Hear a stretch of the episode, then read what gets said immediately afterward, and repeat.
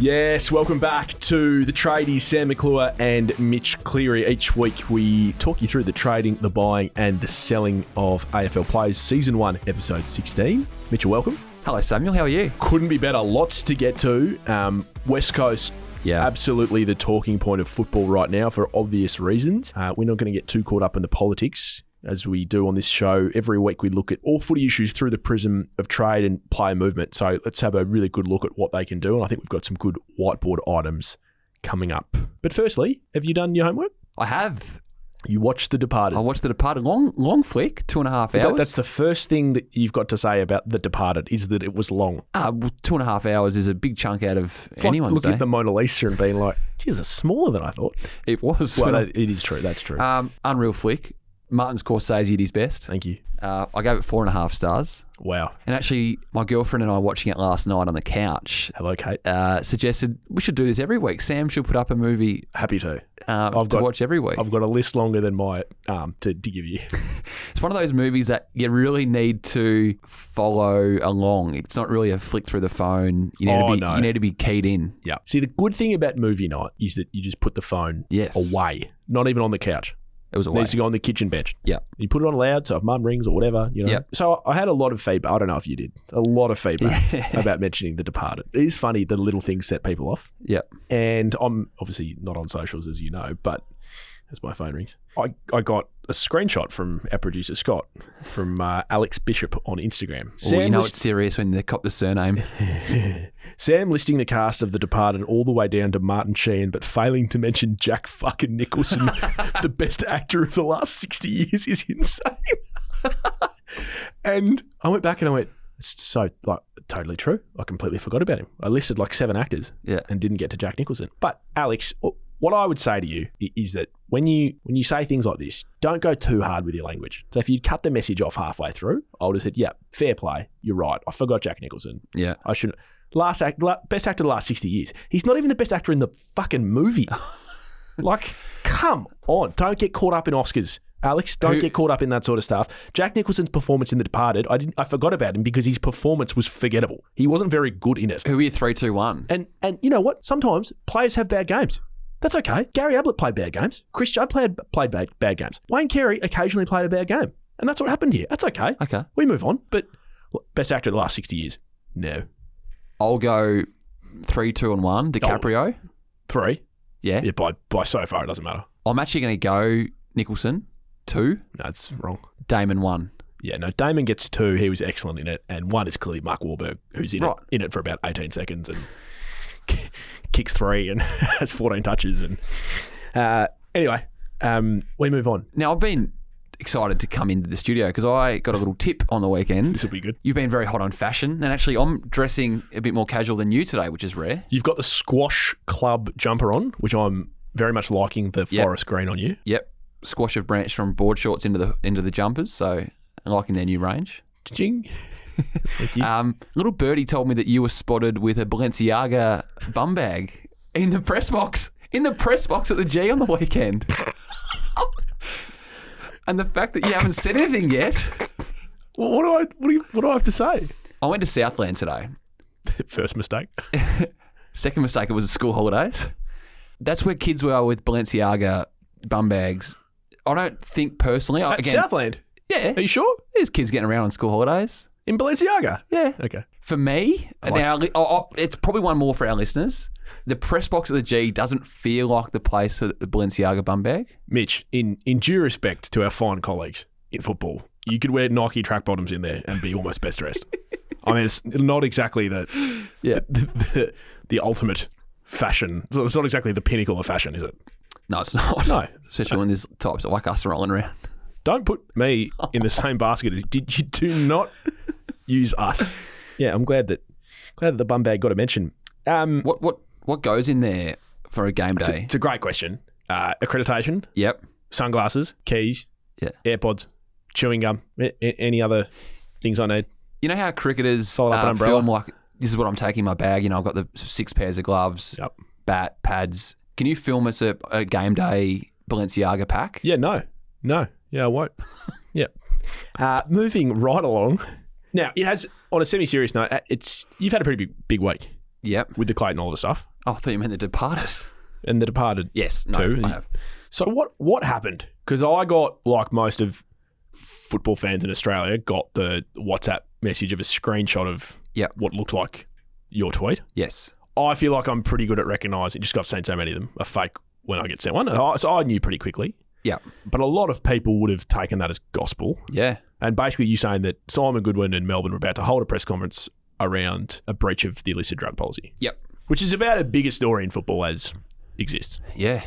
So, so ta take me through what happened. I was I went down to Geelong early on Thursday afternoon for the game that night. Uh, I was just minding my own business in Geelong. I'd actually popped in to see Mum briefly before the game that night and did a bit of work from home Great. um, before heading to GMHBA Stadium. And I got a couple of messages from people at Melbourne saying, What's this about? And I said, I don't know what you're talking about. There was no screenshot of the tweet attached to that stage. And it wasn't until maybe half an hour later I was getting screenshots from people on Twitter, Instagram, mates, people in the industry with a screenshot of this tweet suggesting, as you say, that Simon Goodwin and Clayton Oliver are about to hold a press conference. And what someone had done was actually photoshopped my photo and Twitter handle on top of another tweet.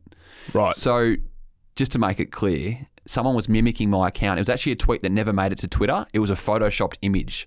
So it was never actually. Yep. Quite often, you'll see people uh, make take off accounts where you know Mitch Cleary will be Mitch Cleary, but the Seven will be a six or something yeah, like that. or Yep. the um the L in my surname will be a capital I. Yep. So it's almost looks exactly looks, the same. looks like the- exactly the same. But this never, I don't think, actually appeared on Twitter. It was simply a photoshopped image of someone mimicking my account. So this is Thursday. Informed everyone at Melbourne and Seven that this had nothing to do with me. I then went to the ground. I actually bumped into Simon Goodwin and we had a bit of a chat about it pre-game. Um, I said I went up to him and said, "Hey Simon." Uh, Obviously, I'd spoken to people in the media team and other people at Melbourne outside the senior coach throughout the day. But Simon and I actually just crossed paths. He was walking to his Fox footy interview. I was heading down to the boundary to uh, Yeah. chat to, to Tommy Brown on the boundary. And I said, Hey, Simon, just quickly, um, Just quick. and he went tradies. Yeah, no, no, I've heard it. um, that tweet that was doing the rounds today, nothing to do with me. I'm sure the the crew, the crew at Melbourne have told you about it. And he was like, Yeah, no, all good. Don't worry. Like, Oh, that's good. Completely understand. That's good. Um, and then He, Alan Ri- he's well known for being quite a reasonable and affable person, so it doesn't Oh, surprise he's a me. ripper, yeah. yeah, yeah. and gets it. Um, Gets it. Alan Richardson was really strong that night with you on AW. Yeah.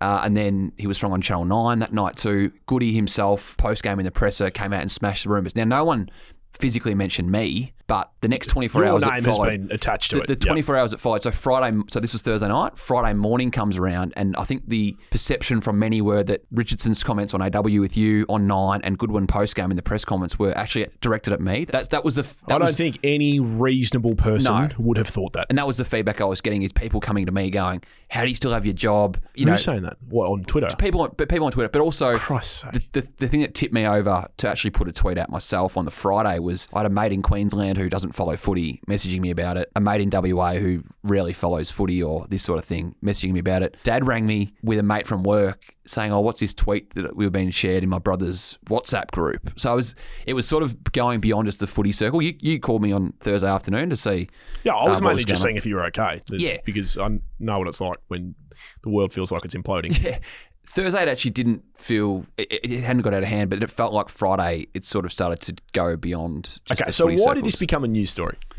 I think it became a news story because the club was so strong about it on the Thursday night with Alan Richardson It's on, done. It's over. Let's move on. in terms of uh, Channel Seven covering it on the Friday. Is that what Yeah. you're getting at? Yeah, Well, why? Clayton Clayton spoke about it. So I think it was a news story because the club had spoken about how it had affected Clayton and his family. And then Kate Massey from Seven News actually got Clayton talking about it on the record, talking about the impact that it had on his family. Did she just get him as a random doorstop walking somewhere? because he was going in for scans. Right. So she got him going for scans on his hamstring, which was the other layer to all this, but also asked him a few questions about the uh, the rumours going around and him opening up on that. That's where we felt, given nine and you know the club had put it on the record the night before, Clayton talking about it. It was a it was a fair enough news story. But you, you did a grab for seven years, didn't you? I did Why? because Did you get asked to do it? well, it was either show my tweet or, or I, I was happy to, to either put my tweet on the news or give a grab. But you don't. Th- th- there's nothing that you have to say. You didn't do anything. No, I didn't. But for, for personally, for me, it, it had gone that people the perception of people outside footy. And I know you say any reasonable person, but there was people out there. I had family and friends ringing me about this tweet, asking if, if I'd sent it. So if that was, if it was- to me, I thought the viewer needs to know that it, it wasn't from me. So I was happy to either show my tweet, conf- uh, you know, correcting that there was never a tweet sent from me. But then work suggested that how about we do a grab, and I was like, no dramas. I just can't believe that we've got to a point where you have to clarify something that you didn't do. Why do you have to give a grab? Or- And then the second lead story on the Herald Sun website, all of Friday and Saturday, was reporter caught up in bombshell Oliver rumours. That, but that's just crap. No, no, you're not. You weren't caught up in it at all. And by the way, the more this sort of stuff happens, Yeah. the more that the person out there going, geez, all I had to do Yeah. is spend four and a half minutes on Photoshop and I've Yeah. made it news. Like it's encouraging those people. So personally, If, if Clayton wants to address the Yeah. rumors that have been going around on WhatsApp, that is his prerogative. And Yeah. I, I felt for him all weekend about Yeah. what he would have been going through. But to somehow have to attach you to it for something that you didn't do is outrageous, to be honest. Thursday, I had no plans to send a tweet or address it, but it was only because the club came out so swiftly and, and st- attacking the rumours, which many in many people's eyes thought was a- attacked, attached to me. And then I felt that family and friends, if, if it was of- of their view that the tweet was from me somehow, I thought, well, the wider public might be thinking that. Uh, I want to knock this on the head. Yeah, I just didn't think you had to explain yourself. I really did. Okay. I, I, I really felt for you because I just felt, I just thought you could have been supported in a better way. Anyway, it's good that it's all behind us. Yeah. You got to just quickly. You're looking at me like you got to just quickly. No, it's just good now that we can focus on Clayton's hamstring, which is still a watch ahead of Sunday to see Yes. how he gets up or not, because he is an important player for them. Yes. Just try not to tweet anything that Oh, doesn't come from your account. okay, let's straighten up. Let's uh, let's get into the whiteboard, Mitch. I- I'm going to kick things off here because uh, you were pretty strong on this a few episodes ago. Talked about a potential fire sale Yeah. at the West Coast Eagles. To use that the heating metaphor, it's reached boiling point, hasn't it? And the, the the fire sale sign is is up outside. Yeah. it's it's being it's being uh, hammered in into the grass, and and everyone is starting to now hunt. The West Coast Eagles and their best players, and I think one of them has to be Elliot Yo. Yep. Um, really interesting contract story. So 2017, he's playing really good footy. They give him a five-year deal. He's 24 at the time. Um, no one really blinks an eyelid. West Coast are, in, um, are a powerhouse. They're going very well. Yo's part of that really important midfield group that involved the likes of Gaff and and, and Sheed coming through and Shuey. WA guy too.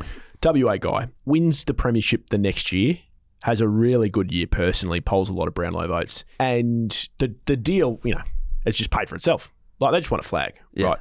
He's on big money, but so what? He gets towards the end of the five year deal, and they extend him from instead of the end of twenty three to the end of twenty four. So he's contracted for next year, and then the bottom has fallen out of the West Coast Eagles. Now he's on really good money. He's on upwards of seven hundred grand, but he's been worthwhile that. So th- there's no. I'm not looking at West Coast and saying you shouldn't have done that deal, right? It, it is what it is. I think there are a lot of other deals that have, have set them back more than Yo. But when you look at the players that can get some value, the obvious one is Barras, who you've put on the whiteboard a couple of weeks ago. Yep. He's, you know, first round draft pick and probably a high one, And given, clubs are coming for him. given how how hard it is to find those sort of players. Yo is a fascinating one because there are some previous examples you can look to. around, Okay, what's his value? He's 29, he's 30 in October, so he's going to be a 30 year old from the start of next year. How much footy's he got left in him? Got a year on his contract. Now, if you look at, say, Tom Mitchell leaving Hawthorn Yeah. at Collingwood. There's some comparisons, very similar age, and uh, Mitchell a very good p- player for a very long time over two clubs. And the difference is is that Mitchell was almost helped out the door by Hawthorn because they thought that the likes of Mitchell and O'Meara were holding back your McDonald's, Mackenzie's days, you know, the guys that we're seeing starting to flourish under Sam Mitchell. So they were happy to do that and pay some of his wage. Now, the interesting thing for the West Coast Eagles is by the very fact that of how bad they are, they've lost leverage. And also, he's not holding anyone back. Like, they're picking from 25, 26 blokes a week. So it's not as though Elliot Yo playing in the midfield is h- hurting or stunting the development of guys coming through. So I want to take you all the way back to the great former Tiger, former Giant, Brett Delidio. Now, Brett wants to leave the Tigers at the end of 2016 has been there for a long time. We know how much it loved he was at Punt Road. So the Giants come knocking and he's contracted and they say, look, you've had your injury worries. A bit like, sorry, go on. Had the soft tissue been an issue at Richmond? I'm trying to think back. Had it been as obviously, it, obviously it took hold at the Giants for lids, but Yeah, it had been. So he- he only played 11 games in his last Okay. season at Richmond. So they say, look, we'll give you, I think, what ended up being an end of first round draft pick Yep. and a third rounder from the, off the top of my head, uh, Ge- it was Geelong's pick that they had, so it ended up being late first round. So Del- you, you can check that. But De- Deledio goes. I think they end up parting with a first rounder, late first rounder, and a third rounder that they throw in. They give Richmond a really good deal for him, given his age and injury profile. But the key is Richmond. Richmond end up paying you know more than more than half of his eight hundred thousand dollar contract Right. the next year. So the Giants are sitting there going, well, we're getting our eight hundred thousand dollar player for three hundred thousand. Like it doesn't matter if we, we've got picks coming up the waz- out of the wazoo. Like Yeah. w- it doesn't matter what we give for it at the time. That risk and the three year deal that Deledio signed was on paper. It, it's just a no brainer. You just roll the dice. The Giants are entering the window. Yeah. Remembering the Tigers haven't started their, their run yet. And picks for the Giants clearly don't mean as much for others. Yeah. So it just go, I'll I'll go back to, to my point. I want to harp, um, harp on about Deledio and Mitchell too much. If there is a team out there that can say we can we can get the likes of an Elliot Yo for not much, and only pay him four hundred thousand dollars a year because West Coast are paying three hundred thousand dollars of it. Well, we're going to look at that, and I'm telling you, Mitch, they are coming out of the woodwork clubs Right. for Elliot Yo. I'm not saying he's going to leave that footy club because he's a loyal guy. He's contracted. He may just say, look, I'm I'm staying. I'm sticking around. I want to see the kids come through. But clubs will offer him multi-year deals, and West Coast don't have much leverage in in how much they can let him go for. I mean, Tom Mitchell ended up being traded for two third rounders that that was was what Cooper Stevens and something else. Yeah, it was a, it was a three way trade caught up in the Ollie Henry deal. So Right. Henry went to Geelong, Pies got Mitchell, uh, Cooper Stevens went from Geelong to Hawthorn, and the, the Hawks got another pick, but it was in the 40s, I believe. I mean, look, it's just a stupidly good deal for Collingwood. Oh, yeah. And they're so they've been so clever about it. And I've been on the record. I think Hawthorn should have kept Tom Mitchell. I think they cut too thin, and I think they could have developed the guys coming through while rotating Mitchell through the midfield. It's just a personal opinion. Hawks got Cooper Stevens, pick 41 and pick 50. Yeah. Plus they're paying they're paying some of his wage to pay for the Pies. So if you're a club out there needing an extra bit of grunt in the midfield, and we've talked about the clubs that need it: Essendon, Melbourne, Carlton, Yeah. Gold Coast. You know, like all, all those teams, even Sydney. You know, to a degree, um, who need a little bit of that inside ball. He, he's a no-brainer to look at and say, "We'll give you an end of second round pick." Yeah. and we're only giving you the end of second round pick because uh, you're going to pay for almost half his wage. Yeah, I like it. I, I really do. And a fit Elliot Yo, and that's the big if, given his body concerns over the last Yeah, 12, 24 months, is as good a he's in the top 30 players in the comp for me when he's up and going. top thirty, you reckon? When he's up and going. It's been a little while since we've seen that. In in that grand final year, he was in my view, in the top 30 players in the comp. Yeah, played every game of of uh, 2018, played every game of 2019, and then just hasn't been able to put it Yeah. together. Um, so he's played 32 games in the last three and a half seasons. But I think at his at his price, at his ability, and at what it is going to cost you, Yeah. it's a no brainer that that you look at him. And you look at the clubs that have extra first round picks, and it probably doesn't need to be even a first round No, pick no, in the it current doesn't. climate. No, no, no. It's it's not that. It's But you know, clubs that have got flexibility, Melbourne North and the Western Bulldogs all have an extra first rounder pick, and yeah, like I said, it probably doesn't even need to be the first rounder. Yeah. Well, does he fit in at Melbourne?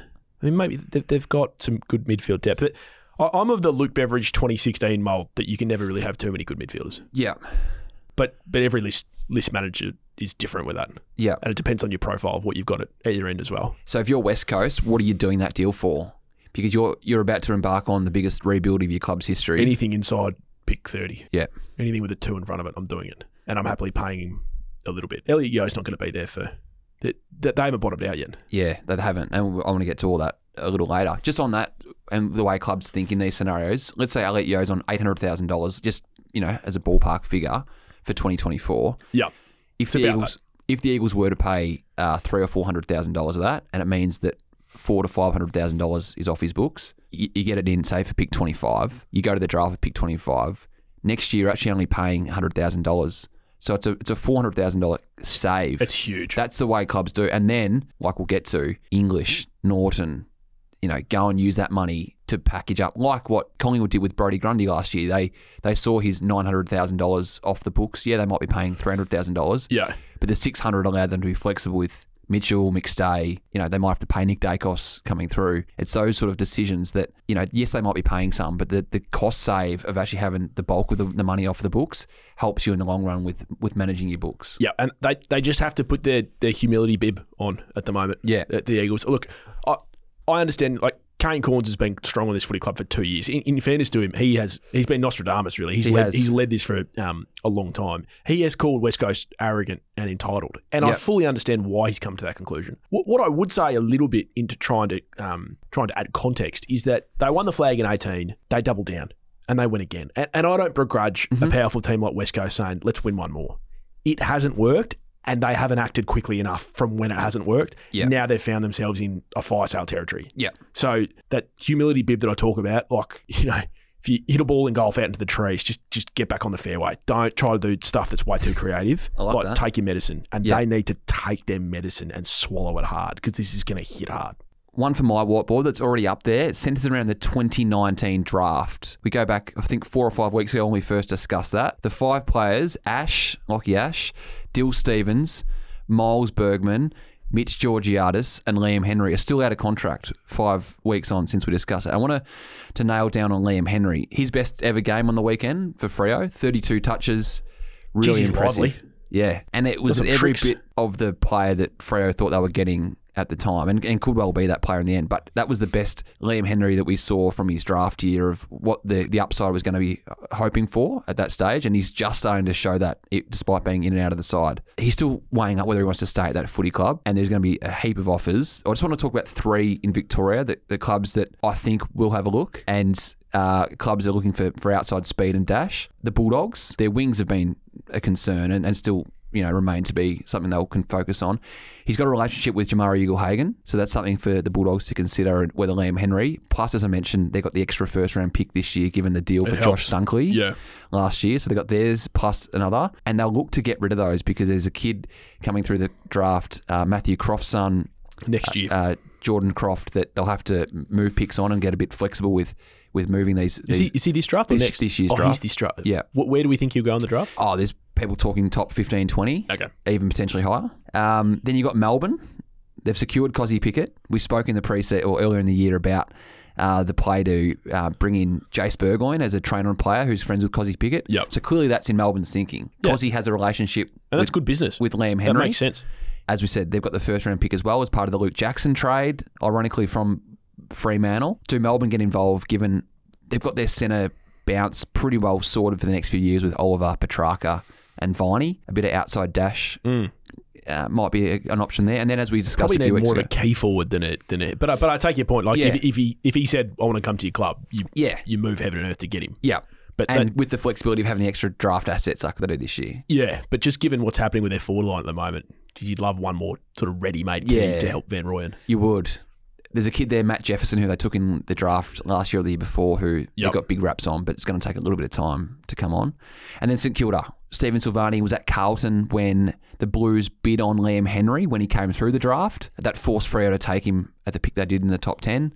Uh, now Sauce is at the Saints. Yes, they'll be targeting um, Bayside players like a Miles Bergman and these sort of guys, but um, bit of outside dash with the decision still to come on Jay Gresham, who is well and truly weighing up his footy future right now and has been in a in a lull in form the last couple of weeks. Uh, keep an eye on the Saints for a potential Liam Henry play. Okay, and while you're running hot, the Tom Duday situation, like I was Yeah. at the MCG on Sunday, everyone talks about how potent their forward line is, which it absolutely is, but they're, they're building something nice behind the ball. They have, and they've struck gold with their rookie to, key rookie backs in Nick Murray and Jordan Bartz. Yep. They went to the draft with Josh Worrell and gave up a good pick in the twenties for him, and, and he's come on with game eight or nine on the weekend. He and looks a to play. player, looks a player. Max Micheloni, I can't get enough of this kid at the moment. Like he is that perfect third or fourth key back, uh, plays above his size, can body. You know, had moments where you know Jamie Elliott got on top on the weekend, but geez, he, he played a really good game and um, it will be in the top conversation on the you know top three or four players for the, the rising star this year. So if Duday, who is weighing up his future, I think they've just given him a little bit of space off the back of his ACL surgery in the last two or three weeks Yep. if he does decide to leave, I think they're pretty well sorted in defence with Murray, Butts, Worrell, and Michelini, if it is to be that he leaves. And then they've got a decision to make. If Duday does leave, do you then go and chase Redmond? They're clearly in the conversation for, for Mason Redmond, but if Duday leaves and Redmond comes in, that cancels out the compo for Tom Duday, and that'll be a decision for the Adelaide list management team to make. What's Redmond going to get money-wise? My, my favourite saying on this show is the free agent adds the uh, the, the tax of free agency. Does it? 10 15%. I still haven't worked that one out. I reckon he's worth every bit of seven fifty to eight hundred thousand dollars a season. Goodness me. What do you reckon? You'd have an ex- if you were building a list, if you were building a defense from scratch, you'd have M- Mackay Yeah, and and Redmond, and you'd be paying them one point five. but I'd still have my draft picks. These are- They'd be May and Lever essentially. What do you reckon? Oh, I'd love to be a player coming to your footy club. That's uh, you, Yeah. you pay well, I reckon. Yeah, Don't forget Mason Redmond, in- and, and just just like I think we discussed last week. I just want to talk about him. If the Crows don't pay that seven fifty to eight hundred thousand dollars for him, Essendon will match, which will force a trade, and the Crows lose picks then and have to go and force the trade, like the Jeremy Cameron one from a few years ago. So what So- you're saying is You pay a bit more in the cap in the you cost your Contract? and, and you save yourself a pick yeah. or two or a player. Now Essendon probably could match a bid, any bid for uh, Mason Redmond with how much? I'm just not letting Contract Redmond go if cash I'm, they've got. if I'm Essendon. No. I mean, ultimately, it's not their decision in the end, but Will we ever see a club like so? Let's say Adelaide goes for for Redmond, Yeah. and Essendon match it, Yeah. and they just go, all right, well, hands off, we'll, we'll back out. yeah. So it's like the Jeremy Cameron Geelong GWS situation, Yeah. except except you- what you're saying the is that, cats followed through. yeah, the Cats go, oh, actually, we don't want him. Yeah, We don't want him because we thought we were getting him for free. and you play the bluff, and like, well, you can have Redmond for eight fifty. It is all one big game at poker, isn't it? Um, Hmm. hey, before we get to nuts and bolts, just just back on the Eagles. So, because I know you, you've got Tim Kelly coming up, which is one of the Yeah, you know value wise one of the biggest trades of the last twenty years. When you look at what they gave up and where they could be if they didn't go after him, um, you were the first person I can remember to bring up Norton in English, insofar as you know guys that not just West Coast but like West Australian clubs will target. So just give us a little rundown on them again when Yeah. they're out of contract. W- what the Dogs will try to do to keep them. Like, are they are they in West Coast plans? Do you think? I think they're well and truly in West Coast plans, and they're at that age where they should be in their plans. Both had a contract at the end of 2024, Tim English and Aaron Norton. Now, English is a free agent at the end of 24. Norton is not. So, at the end of 24, Norton will be in his seventh year of AFL footy. So, it's not like West Coast can just go and offer a truckload. And But if it was to be Norton they go after next year, they'll have to um, trade for him. Now, the theory among other clubs and the, the, the, the thought in the industry is that Norton is less of a flight risk. If that's it's probably a bit unfair on Tim English. I guess the theory would be that Tim English is more of a chance to go home than Aaron Norton is. Right, closer to family, Closer or- to family. Yeah, His yeah. girlfriend's over there playing. yeah, all that sort of netball. stuff matters. Norton's maybe a bit more settled here. Yeah. He's in the leadership group. Not saying that Tim English he could turn around tomorrow and sign a six year deal and stay at the Bulldogs. Yep. But I think that's the theory that he's maybe a bit more open to a move home than maybe Aaron Norton is right at this point. Okay. And last one for me before nuts and bolts, just quickly, and it's not going on the whiteboard, but I just Yeah. I, I just want to mention because I've brought this guy up before. He's been talked about since. So Ben King of the Suns played poorly against Carlton. In fairness, they didn't give him much service. Had a good game on the weekend against Gold Coast. In fairness, not up against much Uh, against Hawthorn. Sorry, out of contract at the end of next year and I said that clubs would come to him, would, would come for him at the end of this year. I still think there'll be clubs that'll ask the question. Yeah. The most likely scenario, I think, with Ben King, unless, like, if they lost their last nine games of the season and the place just completely capitulated, he's probably moving, right? But if they stay pretty competitive and, you know, very dependent on the coach, um, King really close with Shuey Jew. Yeah. I think he just some. It could even be this year, but I think either postseason or early in the season next year, he just re-signs for another two. Okay. He's on shit tons of cash, as he should be, because who else the Gold Coast paying at that level? I- I think he just re-signs for two more years at similar money to what he's on Does it take him to free agency? and takes him to free agency. yeah. And so what that does is it, it guarantees him good cash and then guarantees that he can make his own decision Right. as opposed to rushing for a trade now. And like, you know, Gold Coast would re-sign him for two more years in a in a heartbeat. It's like, Yeah. where do we sign? Um, but yeah, I, I'd be surprised if King isn't playing at the Gold Coast for, for 24 and 25. But it's still a big it's still a big nine weeks for the Yeah. Suns because they need to prove to these y- young guns that they have that we're on the right track. Another one of those is Ben Ainsworth. Now, I expect him to stay at Gold Coast. He's got a contract for 2024. Don't think he's going anywhere. Good good player. Yeah. Eight coaches' votes on the weekend is one of their best Yeah. in that win over Hawthorn. I expect clubs will ask the question for him. That mid sized small forward type. I was that- going to say, can- what position is he? I think he was drafted as a mid forward, but he's probably spent more time forward, hasn't he? I think the Suns thought he would end up being a, a midfielder for him. Yeah, okay. That could push forward and but he's turned up being sort of he's turned into he's turned himself into being like quite a, a more than handy marking small forward. yeah. He's sort of like an Elliot but less mercurial and and probably more capable of midfield Yeah. time. But he's, he's an interesting player to gauge value on. Well, there's a market for Jay Gresham right now, and this guy's younger than Jay Gresham and probably got more upside. Uh, oh, gee. Uh, yeah, okay. Different. Different. Because Gresham's more your outside class and polish and probably a bit more agile, right? Yeah, Ainsworth's probably not as quick and a little bit more inside. yeah. Am I saying anything unreasonable there? No, I- I, I sort of see them as a little bit similar, but when you put it like that, probably Gresham's not got a as- lot of money. Yeah, So that's why the Saints are sort of saying, hey, who wants Jade? so you know, just uh, I can't see the Suns dealing with him because he got one year to go, and they would see him as a big part of their future. Yep. Um, in that same group, you know, along with Rowell, Anderson, King, Yep. right in that sweet spot for age. No, you, you keep your Ainsworth. But I think there'll be clubs picking up the phone around him. Is he Victorian? Yes. Yep. Gippsland way. That's right. Yeah, Vic Country Boy. Uh, okay, into nuts and bolts. Tim Kelly, Yes.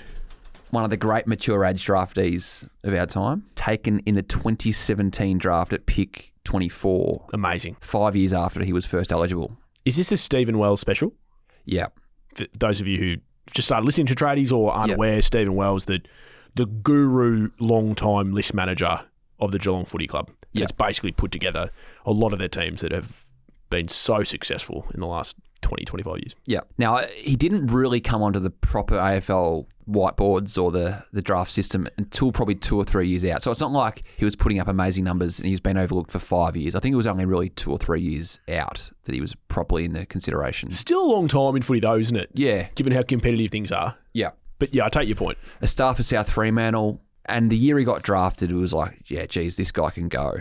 Um, And and ready to go. Yeah, 23 when he was picked up, 24. Now, the Eagles had picks in that draft. They were pretty well stocked in that year's draft. They had Jared Brander, they took a pick 13. Oscar Allen at pick 21. Great pick. Brander a bit of a miss. Allen amazing. Yeah, but I think every other club at the time would have taken Jared Brander. He was the Oh, he was the young like yeah, yeah. he- 194 key position and play both pla- ends. played both ends, had a beautiful left foot on him. He didn't have a dominant from memory, he didn't have a dominant year draft year. No, he was also in the conversation of like whether the Giants could have him part of their academy, but they missed out. Remember he was he was from up yeah, on the that was border. when they got he got uh, Brander and Spargo are the ones that got taken off them, wasn't it? yeah, Charlie Spargo. Yep. Yeah. I think Spargo was a GWS Academy boy that Sounds was right. boarding at Melbourne Grammar, Yeah. and Brander was boarding at Geelong College or Grammar. One Yeah. of them. Oh, I'm going to say 90% of teams would have taken Brander in the top Okay. 15, 20 picks. And then the Cats take Kelly at 24, and the Eagles take Ryan at 26, Liam Ryan. Um, so Allen and Ryan, stars of that footy club. And you, ca- you can't really begrudge West Coast. But the Cats took a, took a chance on a player with a young family Yep. who had to make the move all the way across town. In 2018, his first year of AFL footy, he's gone from playing waffle, starring at that level, steps up to AFL in a midfield stacked at the Cats, shows them that every, he's every bit the star himself.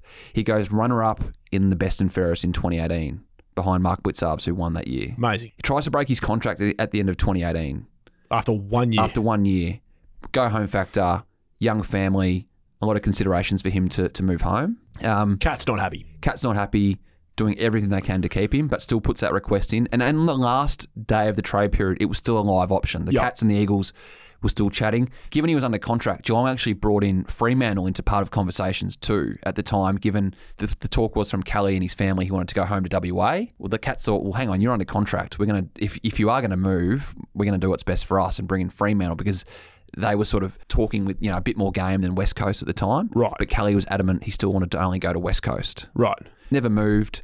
And the big part of that, not only were they ha- had a star player, but like we talked about with Nick Dacos earlier in this year, they had a player on their books playing at about seven fifty to eight fifty thousand dollars in value, playing on one hundred and eighty to two hundred thousand dollars in that year. So the the Cats had a star on their books, but they also had a player playing well below his. Yep. Oh, sorry, he was playing well above his wage at the time. He was the ultimate overs Yeah, in the over under segment. given the the contract you're locked into in your first two years of AFL footy, Yeah. he was a runner up in the best and fairest. It was a situation that the game will probably never see again. Yeah. to pick to have someone hidden away at the lower level Yeah. and then to bring him in and make such an instant impact where Yeah. he's basically playing like three or four times his value Yeah. or three or four spots on a list he's almost taking up. Yeah. It's it's pretty remarkable to look back on it. It almost, I think, set off the catalyst for Richmond to do what they did with Marlon Pickett Uh, yeah, okay. a few years later, same management, same local footy club, and Anthony van der Willen, um, in that he was a 27 year old at the time and was starring, and many people thought that it, it, you know, he'd missed his chance, broke his hand. He came into Richmond at the time and had to sit out the first four or five weeks of training because he'd broken his hand. Yeah, although Marlon Pickett. Marlin was probably, in fairness to him, slightly more of a risk given True. given his history. Yeah, Whereas Tim had none of that. yeah. He was a sparky, working full time, Yeah. young family, Tim Kelly, uh, starring for South Fremantle. Now, so at the end of that year, I think the Cats wanted picks 20 and 22 plus a first rounder. It just wasn't going to get done. Um, then he goes again back to the club in 2019. This is a guy who went back home to WA in the off season, goes back to Geelong, young family. He goes better again in his second year, All Australian, top five in the Brownlow, and he was second in the best and fairest behind Paddy Dangerfield in the year Geelong just miss out to make the grand final. Tom Lynch went bananas in that prelim, and the Cats miss out again. Cats tried and tried. Chris Scott's language all year was that we're going to make allowances for this guy. We're going to do everything we can to keep him. He can have extra time in WA. The Cats were putting, uh, you know, Brian Cook, CEO at the time, they were putting a different package to Tim Kelly and his family in terms of, you know, extra flights, time back in WA after away games, all these sorts of things. But still, he just wanted to go home. It was the first trade done of the 2019 trade period. Uh, Tim Kelly goes from Geelong to West Coast for two first round picks and two second round picks. Like it's a it's a big hand that gives up. It it was essentially a, a pick one or two in the draft value index when you look at the points. And West Coast are coming off winning the flag in Yeah. 18 and still think that they're in the window. Yeah, So you, you don't, just from my point before, you don't, I don't begrudge them backing the truck up to go again, but it's h- how much, how much are you putting in the truck? yeah, You know, like it's, they just, they j- gave way too much for him. yeah. And Geelong played it beautifully. I mean, They Mm-hmm. they, probably, they probably had a bit of luck along the way, given that he was almost better in his second year than his first year. Yeah. But they had all the leverage. Yes. Although he was, he was out of He was out contract. of contract, so yeah. well played Geelong. I Well think. played Geelong and West Coast probably paid overs, but they were desperate on this guy and they wanted to commit to They, him. they got their man. It was a Yep. six year deal at eight hundred thousand dollars plus a season. It's a bit more than he earning working as a Sparky and playing for South Freo. Slightly more. Yeah. Um, It's sort of it's chief football reporter at Channel Seven sort of wages. I have to get Tom on and ask him that. uh, pick fourteen, pick twenty four, pick thirty three, and a 2020 first rounder. So the Cats take Cooper Stevens at fourteen. Could have been Mitch Georgiadis had the Eagles have held that pick. It's not great because Stevens has ended up um, ended up at Hawthorn. Yeah. 24. The Cats actually on traded that to Gold Coast, so the Suns could take Jeremy Sharp at 24. The Cats got to pick 10 back for the year after. Who did that end up being? They used that as well as the 2020 first rounder they got part of the Kelly deal. So two first round picks they used for Jeremy Cameron. Yeah. So two thirds of essentially more than two thirds of Tim Kelly's trade the Cats used for Jeremy Cameron, who is a premiership player in his second year at the Cats. So just to really signpost it, they've found a bloke in the waffle who's 23. Yep. Used a pick in the 20s on him. He's then been basically in the best few players in the competition for the best part of two years. Yep. On 180 grand and then probably 100 and 240 grand the next year. They're forced into trading him, and they turn the large majority of that into a generational full forward. Yeah. We sit here and dissect every week why these football clubs are succeeding and why they're failing. Th- these are the decisions that they, they make or break. Yeah. You know, and look what's look what's happened to West Coast. Now, Ti- Tim Kelly going to West Coast isn't the reason that, that they are the way they are, but when you add it all up, he's that that deal is one of the reasons that they have become Yeah. hamstrung in their ability to change quickly. Yep. And Geelong have in that entire time stayed relevant. I had a laugh reading the West Coast. 'cause I went back doing some research on this today in in terms of the fallout and what the picks Yep. are worth. Yep. This is on the West Coast website talking about the Tim Kelly trade. In effect, the Eagles gave up two first round selections and two second round selections to Geelong and also released Tom Hickey to Sydney. In return, the deal they netted Kelly, Jamison, Hmm. Luke Edwards, Isaiah Winder, Rhett Bazo, Sam Petrovsky Seaton. Now, there's more names there. Hmm. That has not It aged does well. not that has not aged well for West Coast. And just getting back to the original Tim Kelly trade, two first rounders and two second rounders at the end of 2019. They're 22 year olds on your list right now, 23 year olds. So, and you go to West Coast list, and I'll just talk, talk a bit more about the Eagles. On their list right now, under the age of 24, it's really only Oscar Allen and Ruben Jinby. Jinby. There's not much else to play with. They- Uh, they've- there's one other. Uh, where's my book? Elijah Hewitt. Hewitt. Hewitt. Yeah, who's going to be a good player. Yeah. Um, Probably we haven't seen heaps on exposed form, but he looks Yeah. likely, doesn't he? So if you're asking why West Coast are in the hole they are right now, and one of the reasons is that They've given up two first round picks of players who would now be 22 to 23 years of age Yep. that are no longer in their list because they've got a player like Tim Kelly who has been ser- more than serviceable for them. He's been a very good player for West Coast in a midfield that's been exposed at times. He's had to, he's gone from being the third banana at Geelong to being the number one guy in that midfield. Um, that is a big hole in your list when it comes to the future of your footy club for Yeah, a I- player who's now you know 28, 29. I think, I mean, without without sounding like I'm trying to split the atom here, like the thing is about when you're trading early picks, and the early picks are first and second rounders, right? I mean, mainly first, but you- early second rounders in the, in the early 20s, they count. When you're trading those, you're basically raising a flag and waving it around saying that we think that we don't need them right now, and we think that our list profile is at a point where we can improve naturally Mhm. with what we've got plus what we're bringing in outside of the draft. Like that's the simple way of looking at it, Yep. and that's why like we've been talking a bit- a lot about Carlton this year. Mhm. Well, that's what they've been sign- posting. You know, when you Yeah. trade first round picks for Sard, Yeah. when you trade first round picks for Chera, when you know you bring in these guys and say, and you, you trade your second round picks for Acres and and this sort of stuff, you're saying we you go and get free agents Zach Williams. We are going to improve. Yeah. they've gone the other way. Yeah. Now, this this has happened times 10 at West Coast because they've done a few things. Like you look at the Gaff deal. H- how good does giving Gaff to North Melbourne look now? Now, it's a little bit more harsh, isn't it? Because there's a few more intricacies there, intricacies there, and you don't like trading fabric players of your club, which Andrew Gaff is. Yeah. But when you add all these decisions together, saying, no, we think we're good now, no, we think we're good now, and then the arse falls out, it's, you know, it's, uh, Pete Ryan wr- wrote this amazing column in The Age this week um, on Monday, and he, his simple simple line, and it was, they this has been of their own doing. They have made their bed, Yeah. and now they are forced to line it. Yeah, It's, it's a big hole they've dug themselves in, and you've just, you've shined a big light on, on how they've got down there. is it if, is it your view that they it's going to get worse? Well, you said that a few weeks ago, and um, it, Yeah. I sat there and, and thought about it, and I, it was a scary thought to be honest. Like, Yeah. have they bottomed out yet? I don't think they have. When you got Hearn, Nick Nat. Now a lot of these guys aren't playing right now, so in terms of you know they're not going to be losing by 170 points next year. I don't think those guys that are missing. But in terms of the list profile, they're the 10th oldest list in the comp this year. They're cooked. They're, they're, You know, they've, like they've cooked Hawthorn themselves. is, is well down in 18th, and they we all know where Hawthorn sits. Like this list at West Coast has still got a bit of falling to do in terms of its its age profile and its senior experience. This is a grab from um, Scott Cummings speaking on E SENWA this morning, um, talking about the Eagles list. He's a really passionate Eagles man, Scotty, and he wouldn't be saying these things lightly. there, there are some things that are just not negotiables, and that's and effort's the number one thing. And what I saw on the weekend was just putrid from senior players who have been there a long, long time, who keep saying how much they love the club. Well, at the moment, I'm seeing players play for cash, not for their club. They're they're playing for contracts, and if if there's there's a handful of players that if they decide to go on at the end of the year, they are playing for money. If some senior players go on, they'll be only playing for cash next year. It's pretty strong from a guy who's yeah, it is. is a strong West Coast name. because it's. I mean, Scotty would know much more than us, right? Because he's Yeah. he's he's played the game we haven't. But it's just about the worst thing that you can be accused of as a footballer. Mm. Yeah. like it's, you're basically being called a mercenary. Yeah. And I, I think that if you, if you spoke to any footballer and accused them of playing for cash, Yeah.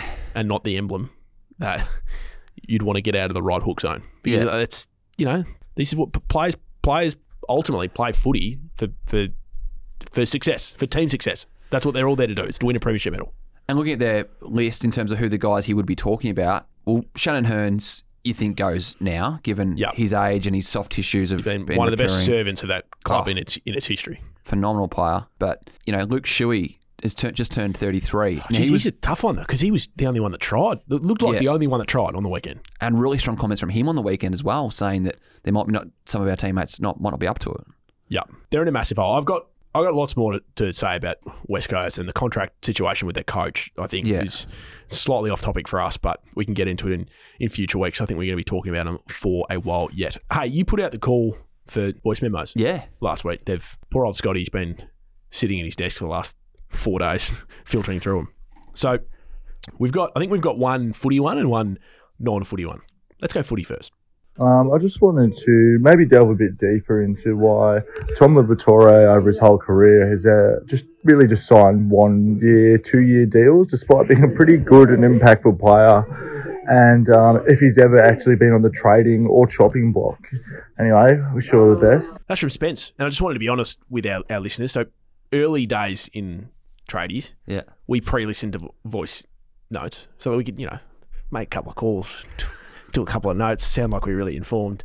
But uh, Scotty, our, our, our leader, our producer, has has said we're going to change it up and we're going to give you blind voice messages. Blind voice messages. That doesn't really sound good.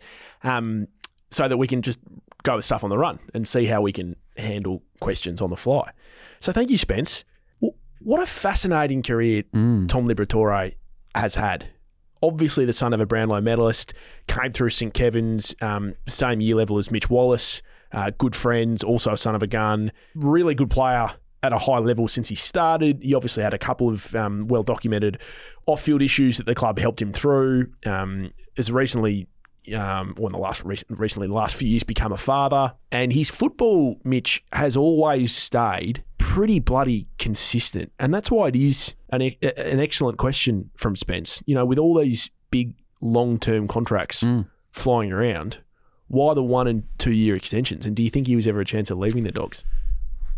he's a fabric of that footy club. I don't think there was ever a chance really for a club to come after him. And I'm trying to think back, Sam, there's not too many clubs I can think of that's ever been really linked to him in a heavy way. No, I'm, I'm just trying to think as well. So um, I'm just looking at his contract history. So started as a rookie, then signed a three year extension. This is early days, 14 to 16. So obviously they win the flag in 16.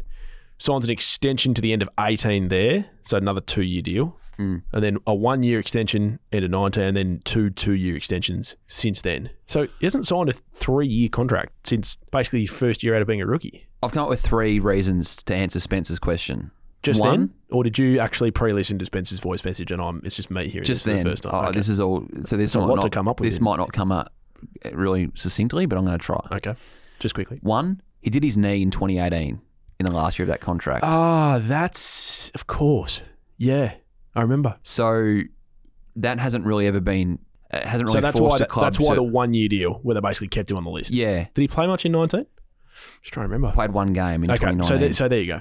oh, sorry, played one game in 2018 and then did his knee, I think, in round one that year, and then came back late in 2019. Okay, so he did his knee at the start of an end of contract yeah, year. So that Yeah. that makes sense. sorry. So he's- yeah, did his knee in 2018. Yep. Two, two is I reckon the Bulldogs have wanted to keep him keen, just given the off-field things you spoke about, keep him playing on edge a Yep. little bit. That's my second item. And three is the inside midfielder has never really been a sexy player in terms of the open market and another club coming. No, So it's not like a De Goey last year where he was fending off big offers from um, St Kilda to, to leave Collingwood. You know, he's a match winner. It's not like a key position forward or back or even like a ruckman. The inside midfielder is almost just gets left behind a bit when it comes to the open trading. Like Tom Mitchell got a three year deal at Collingwood last year, but he's a Brownlow medalist and he's, you know, exemplary, exemplary record. Hawthorn's paying a bit of it. Uh, it was a need for Collingwood. I also think gets the- the ball forty five times. yeah. Oh, Tom Liberatore is a, a phenomenal player and he's been super for that Bulldogs midfield. Probably gets forgotten a bit around McRae and Bont and stuff. There's not many players that you could say in the last five years, and this is again off the top of my head, I'm sure there'll be Instagram messages flooding uh, the tradies account castigating me for this, but like that would have got a game consistently with all 18 clubs. Yeah. Tom would have Yep. because he's such a barometer, and if he's in there firing, it just lifts everyone around him. Yeah. He's as tough as they come. He's much more creative with the footy than he gets recognised for, I reckon. Like just the little things he does in tight. Um, has shown an ability to go forward and, and kick goals and kick crucial goals. Um, and he's just one of the most loved teammates. I mean, you just you ask any any player at the Bulldogs about Tom Liberatore and they just light up Yeah. you know, because he's quirky and he's got a great sense of humor and like he's he's just constantly keeping people on edge. he's um, Doesn't give a shit a lot of the time. yeah, I think that's one of the beautiful things about him. Do you know what I mean? Like, Yeah. it'd be hard being the son of a great like that. Yeah. I mean, Tony Liberatore is a name that's so synonymous with the Western Bulldogs, particularly in the period of time where he was playing. And then Tom comes in, he's like, I should just want to be myself. Yeah. And we have Simpson tattoos on my arms and like just whatever. He just beats to his own drum, and I think that's worked for him. And I think the Bulldogs have handled him really well. Thank you, uh, Spence. Please keep the voice notes coming. We we love um, we love the short ball that we're not ready for. So let's keep doing that. Let's keep not listening to voice and don't sneak out the back before we go on and pre-listen to them. Okay, I do know done. I do know you like to be organised. It's a deal.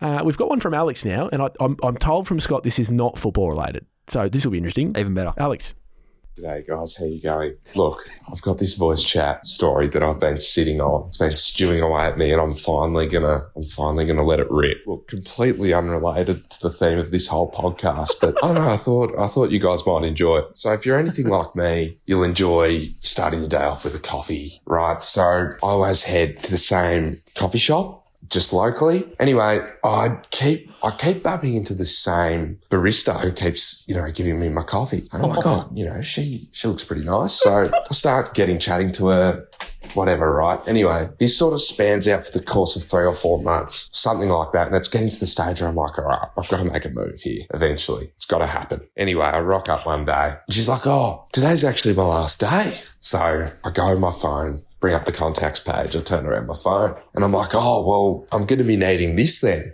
Right, turn around my phone. It's a picture of the contact page, and she looks at me like she wasn't. She wasn't entirely convinced.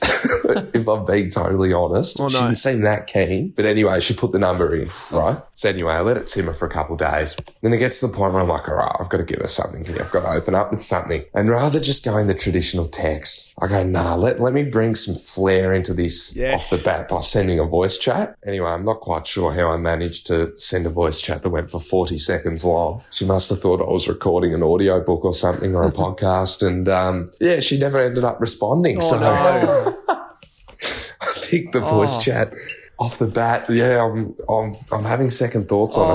Oh, Alex, that that's that has really saddened me. Alex has such a great voice too. Such, I, I was, I'm How can he say no to that? I'm looking at you the whole time, going, do we know this guy? Like, he needs to be in radio. So he's done the three to four month prep work. Mm. She's then basically thrown him a curveball late and said, "This is my last day." So he's gone for it, hail mary, which is just amazing, great courage. And she's given him the number, and he's gone the voice message, and she's left him on red. What do we think about the length? Because Alex himself, you no, know, for, bit no of- bit of- forty seconds is, is the hitting zone. right. It can't be less than thirty. It's not gonna be like. Hey Fiona, um, this is Alex from the coffee shop. Just wanted to say hey. Like you're not going to say that, right? Are you? Probably not. No, you put in a little bit more. I, I would love to know if Alex can voice note us back. I'd love to know the contents of the voice Hmm. note. But look, I, I think that it sounds like she wasn't that keen, and she's just given the, the the number to be nice. The good news is it wasn't a fake number. Having said that, how do I know it may have been a fake number? That's true.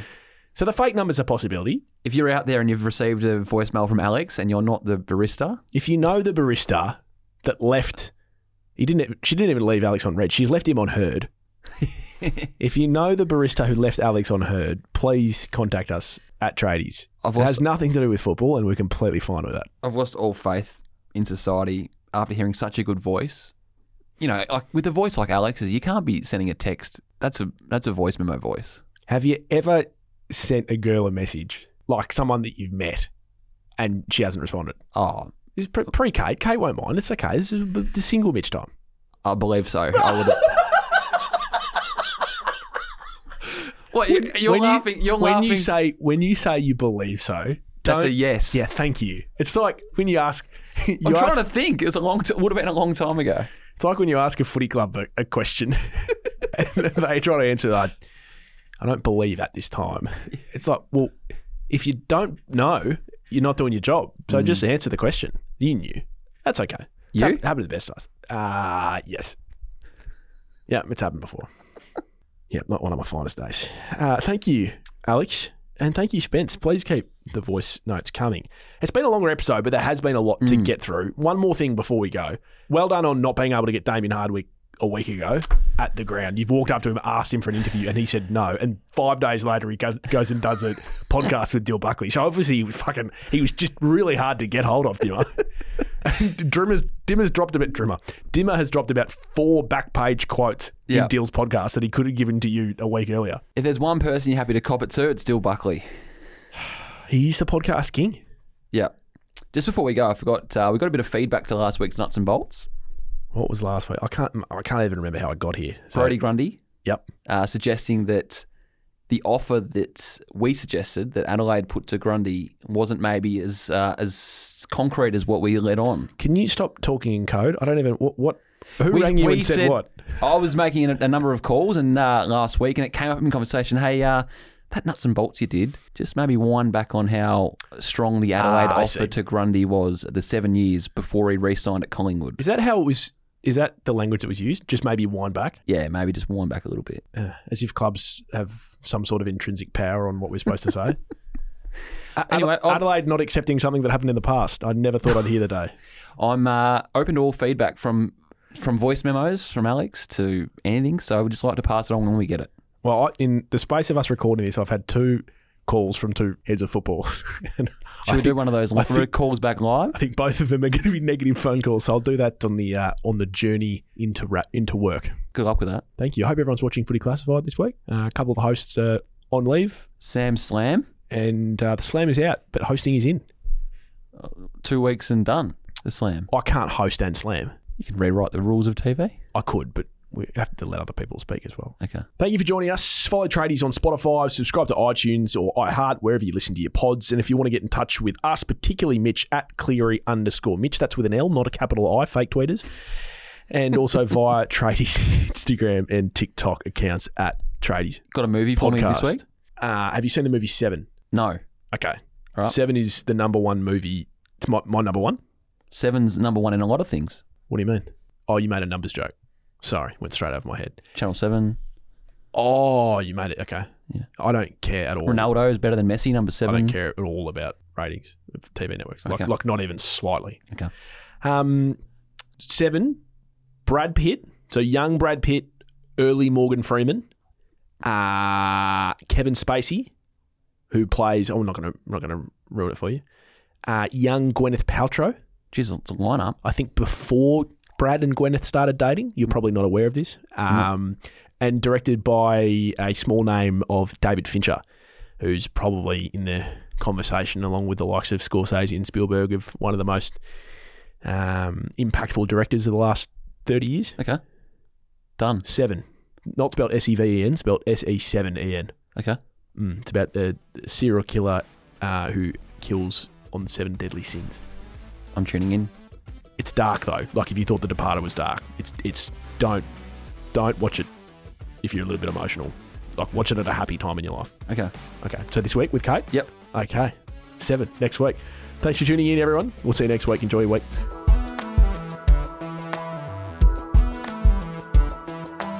Thank you for listening to another Producy podcast. If you enjoyed the show, it would be a massive help if you could like, follow, rate, subscribe, tap the bell, leave a review, or even share it with your friends. So if you want to get in touch, share feedback, suggestions, or to advertise with one of our podcasts, then simply email hello at producy.com. Thanks for tuning in.